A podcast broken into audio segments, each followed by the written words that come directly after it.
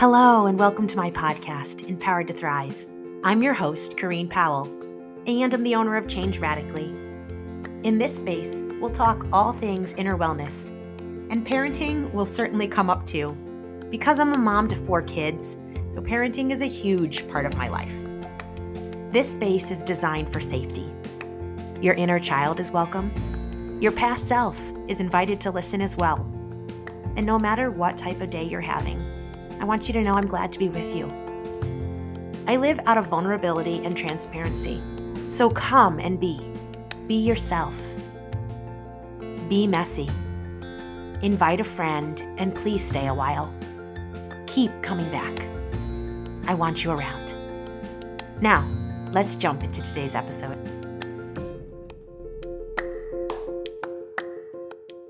Hello there. Welcome, welcome, welcome. I'm so excited to be back with you. Season seven of Empowered to Thrive. And it's been a long time since I've been sitting here chatting with you and not conversing with a guest. And I'm so excited for season seven. I do have some guests lined up, and they're phenomenal individuals. They're going to all be speaking about topics that are relevant to the healing journey. I know this last season we varied some of the topics. And I hope that you found it helpful that you were able to consider some of the things that were talked about that were slightly different than what we normally talk about here. I'm really grateful to all the guests that were willing to come on and share their knowledge and their insights with us. And I am ready to delve into more of the healing journey with you. So let's jump into it. We're here at a new year, and any time is a wonderful time to start supporting ourselves more. But sometimes there's an extra sense of motivation at the beginning of a new year. And we're going to use that. We're just going to utilize any extra that might be there for you. And we'll take it and run with it. But as you know, I'm here for much longer than the start of the new year. And I can be the person you fall back on when you're like, oh man, I was cultivating change and something happened and I fell off the bandwagon, but I want to get back on. Hey, I'm here for you without shame, ready to support you. So let's talk about self supportive living. I am just wrapping up an event that was going on, and you may have seen the promotions about it. You may have even considered coming. Maybe you did join. We're talking all about how we can support ourselves in life and how that's different than self sufficient living. Self sufficient living has that vibe of, I don't need anybody else. Maybe we've been burned a few too many times. Maybe there have been people that have hurt us and we faced rejection. And the pain of it has made us turn inward and figure out how can I just manage without other people? I fully understand that. I used to be that person. And sometimes I still gravitate towards that, figuring out how I can do it myself, not wanting to ask other people. And sometimes it's because I don't want to hear them say they're not going to be there for me because the pain of that hurts. Sometimes it's because I don't think I deserve to have their help. I figure if I can manage it on my own, it's probably better for them there's so many things that could play into why we might be living self-sufficiently but that's different. So let's talk about what can we do to support ourselves? What can you and i do to actually invite other people to come alongside us and help us out? Self-supportive living is living connected to ourselves. It's living connected to others there are a lot of components to it. And I have a workbook that I've designed for you that touches on this topic and gives you place for journaling and offers you journal prompts and questions to consider. And it's an easy $10. So if you want to pick that up, you can go to changeradically.com slash shop and you can find that and several other workbooks there as well. But basically, some of the main themes in that workbook are what we're going to talk about today. Because it's so important to practice self care and self compassion. And I'm not talking about the self care of going and getting a pedicure, getting your hair cut. Those are fine things. but I'm talking about learning how to actually challenge the the voice in our head, the stories we're telling ourselves. To be willing to consider am I loving myself well? Do I think kindly of myself? Do I speak kindly of myself? Do I actually seek out the help that's available to me? Or am I just trying to figure out how to do it on my own? Self compassion is making a mistake and recognizing I don't need to bully or beat myself up. Everybody makes mistakes. We're allowed to make mistakes. We're trying to learn as we go. And it's okay to make a mistake. Are there certain situations that are life or death and we don't want to make the mistake because someone's life is in our hands? Of course. But I'm not talking about those situations. There are many situations that are not at all that. And we bully ourselves and we beat ourselves up when we make the slightest mistake or when somebody criticizes us and says, You could have done that better. Well, the point isn't to do it perfectly. Give yourself permission to make mistakes because if you've been conditioned to think doing life perfectly is the goal, then I want to invite you to this restful place that actually changes that scenario and says, what if it's not? What if perfection isn't the goal? I'm not saying you shouldn't try your best or that you shouldn't be a responsible hard worker. It's a lot more than that. It's a lot deeper than that when we say we have to be perfect. Oftentimes, it's because we don't want to feel the criticism, the judgment, the disappointment of someone looking on. It might be because you had a parental figure or other grown up in your life when you were a child who really set the bar high and didn't accept anything other than perfection. If that's the case, of course you're going to be conditioned to think there's no other way.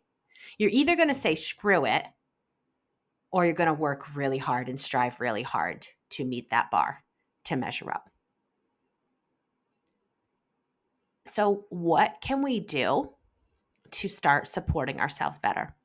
a part of it is really just making sure we're meeting our practical needs. Self care sometimes looks like hydrating enough, getting enough water, making sure you fed yourself throughout the day, making sure you're getting the rest you need. There are a lot of people who are not sleeping enough, who are not resting enough. We're either tuning out and disconnecting like vegging out in front of a TV or on social media. Or sometimes we're just not even aware of what we do need, what our body should be getting. We you might be feeling like I need to work hard. I need to make enough money to live a comfortable life. I need to get the next promotion. And all of that could be well and fine, but if it's at the expense of your health, if it's the at the expense of your physical, your mental, your emotional well-being, then I, I pose the question, is it worth it? When when all is said and done, what will matter? I know personally, I want to have a body that feels well. I want to be regulated emotionally. I want to be able to show up as a mom to my children who's able to interact with them in a loving, kind way, not frazzled, not short tempered, not on edge, irritable, nitpicky. I can be that person. And a lot of times it's easy to be that person if I'm tired, if I'm hungry, if I haven't hydrated enough. So I bring up these really simple basic needs because we need to consider are we doing that enough for ourselves? And if you've got that under wraps, kudos. I'm so glad. So, what else is it that you need? Do you need to create more space and time for play and fun? I know we're adults talking to each other here, but that's the thing. Play and fun shouldn't be left behind when we're no longer what's considered a child. We still need those elements in our life. And I'm talking about good, clean fun, not just being able to go to the bar and get drunk enough that you feel loose and you forget about your your worries and your cares or other recreational activities that we think of as the adult type of fun. That's not what I'm talking about. I'm talking about the good, clean fun of playing, of moving your body in a way that's actually rejuvenating and energizing. For you, that might be riding a bike, that might be skateboarding, that might be roller skating, it might be running, it might be hiking. Let's consider what is it that we need to do? What is our body asking of us? How can we support it? And how can we do the things that perhaps we used to do or we never did because we never actually created a space to discover. Like some of us never figured out what we even enjoy. If you were a parentified child and you grew up in a home where your parental figures depended on you and needed you, then you may not have even found what you'd enjoy doing as a child or as a teenager, let alone now as an adult. So go ahead and start to get curious and discover what lights you up, what brings you pleasure. And it might not initially. So give it time and try out different activities and see what's fun for you. Also, something that you've heard me talk about before that we're always going to go back to is giving attention to our inner child because that little kid we used to be still lives on in us today. And that little kid has needs, needs that weren't met at some point in their developmental years. And you'll be feeling the effect of that until you give yourself the attention that you deserve. So I'm going to leave the depth of that topic for another episode because I, I do want to touch on how we can recognize if our inner child is actually needing attention and then what are ways, practical ways we can go about meeting that that younger part of ourselves? So, let's circle back real quick. And and I didn't say it from the beginning, but the foundational element for all of this is this piece of conscious living, becoming mindful and aware. And we've we've alluded to it by saying like get curious discover what did what do you need? What do you need for your daily practices? What do you need for your life at large? What do you need to start doing or what do you need to stop doing? And how can you support yourself? But that's a part of conscious living. That's actually recognizing like getting curious and recognizing what's going on on the subconscious level what's playing into the decisions you're making or the decisions you aren't making that you wish you were. And what are you going to do about it? It's necessary to take action if you want to create change. If you want to live a self supportive life, you're going to have to create change. And change is something that sometimes we gravitate away from and if that's the case for you, then again, sit in some stillness and just contemplate why that might be. You don't have to figure it out, but it's worth asking the question. It's worth getting curious. And then if you're like myself and you run after change and you say, I want that life, I will go after that life. Somebody said it's possible and I believe it, then hey, let's do it let's get curious, let's start noticing, and let's start meeting ourselves in these places that we need it. There's a lot more to talk about as far as how can we grow in self-compassion? How can we grow in self-care? And that comes down to how we view ourselves and if we actually even have a base of self love. Some of us have learned to be the critic and the bully towards ourselves. and we haven't learned how to love ourselves well. So, again, we're going to talk more about that in a separate episode. But I hope you have a little bit of food for thought here. And I especially hope that you do something with what you're hearing. You know that's what I'm all about. So we'll be back next week to continue this conversation. And between now and then, if you want to join a group coaching session that I'm offering, it'll be coming up this Tuesday evening at 7:15 Eastern Time on the 16th of January and we usually run about 75 minutes till 8:30 p.m. It's held over Zoom so that we have a private way to interact with each other and you can come with your camera on or your camera off. You can ask questions or share feedback, or you can just stay quietly and, and listen.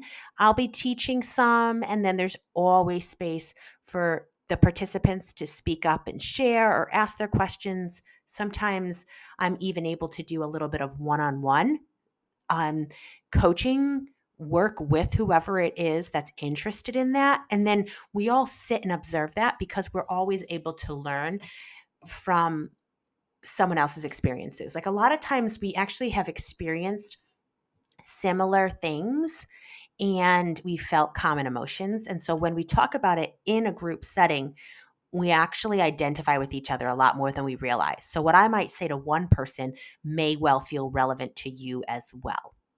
But say you're interested in this and you can't show up or you don't feel comfortable showing up to the live event on the 16th, if you've registered, you'll get a copy of the replay. So you can go back and watch that at your convenience. All of this is available to you for only $25. So just go to changeradically.com and you can uh, sign yourself up right there. And there's also a link in the show notes for you. I'm glad to be with you. So excited for what's coming and excited for what we talked about today. So if you want to connect with me between now and then, shoot me an email Otherwise, I'll see you here next week.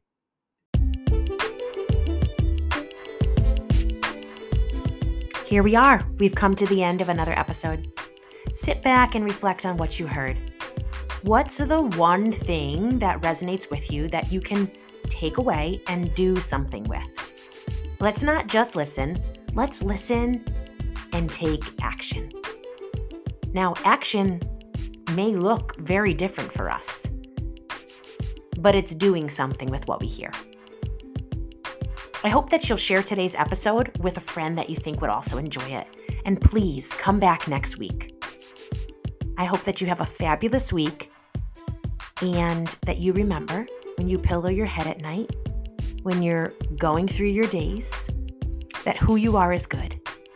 And I'm glad that you're alive.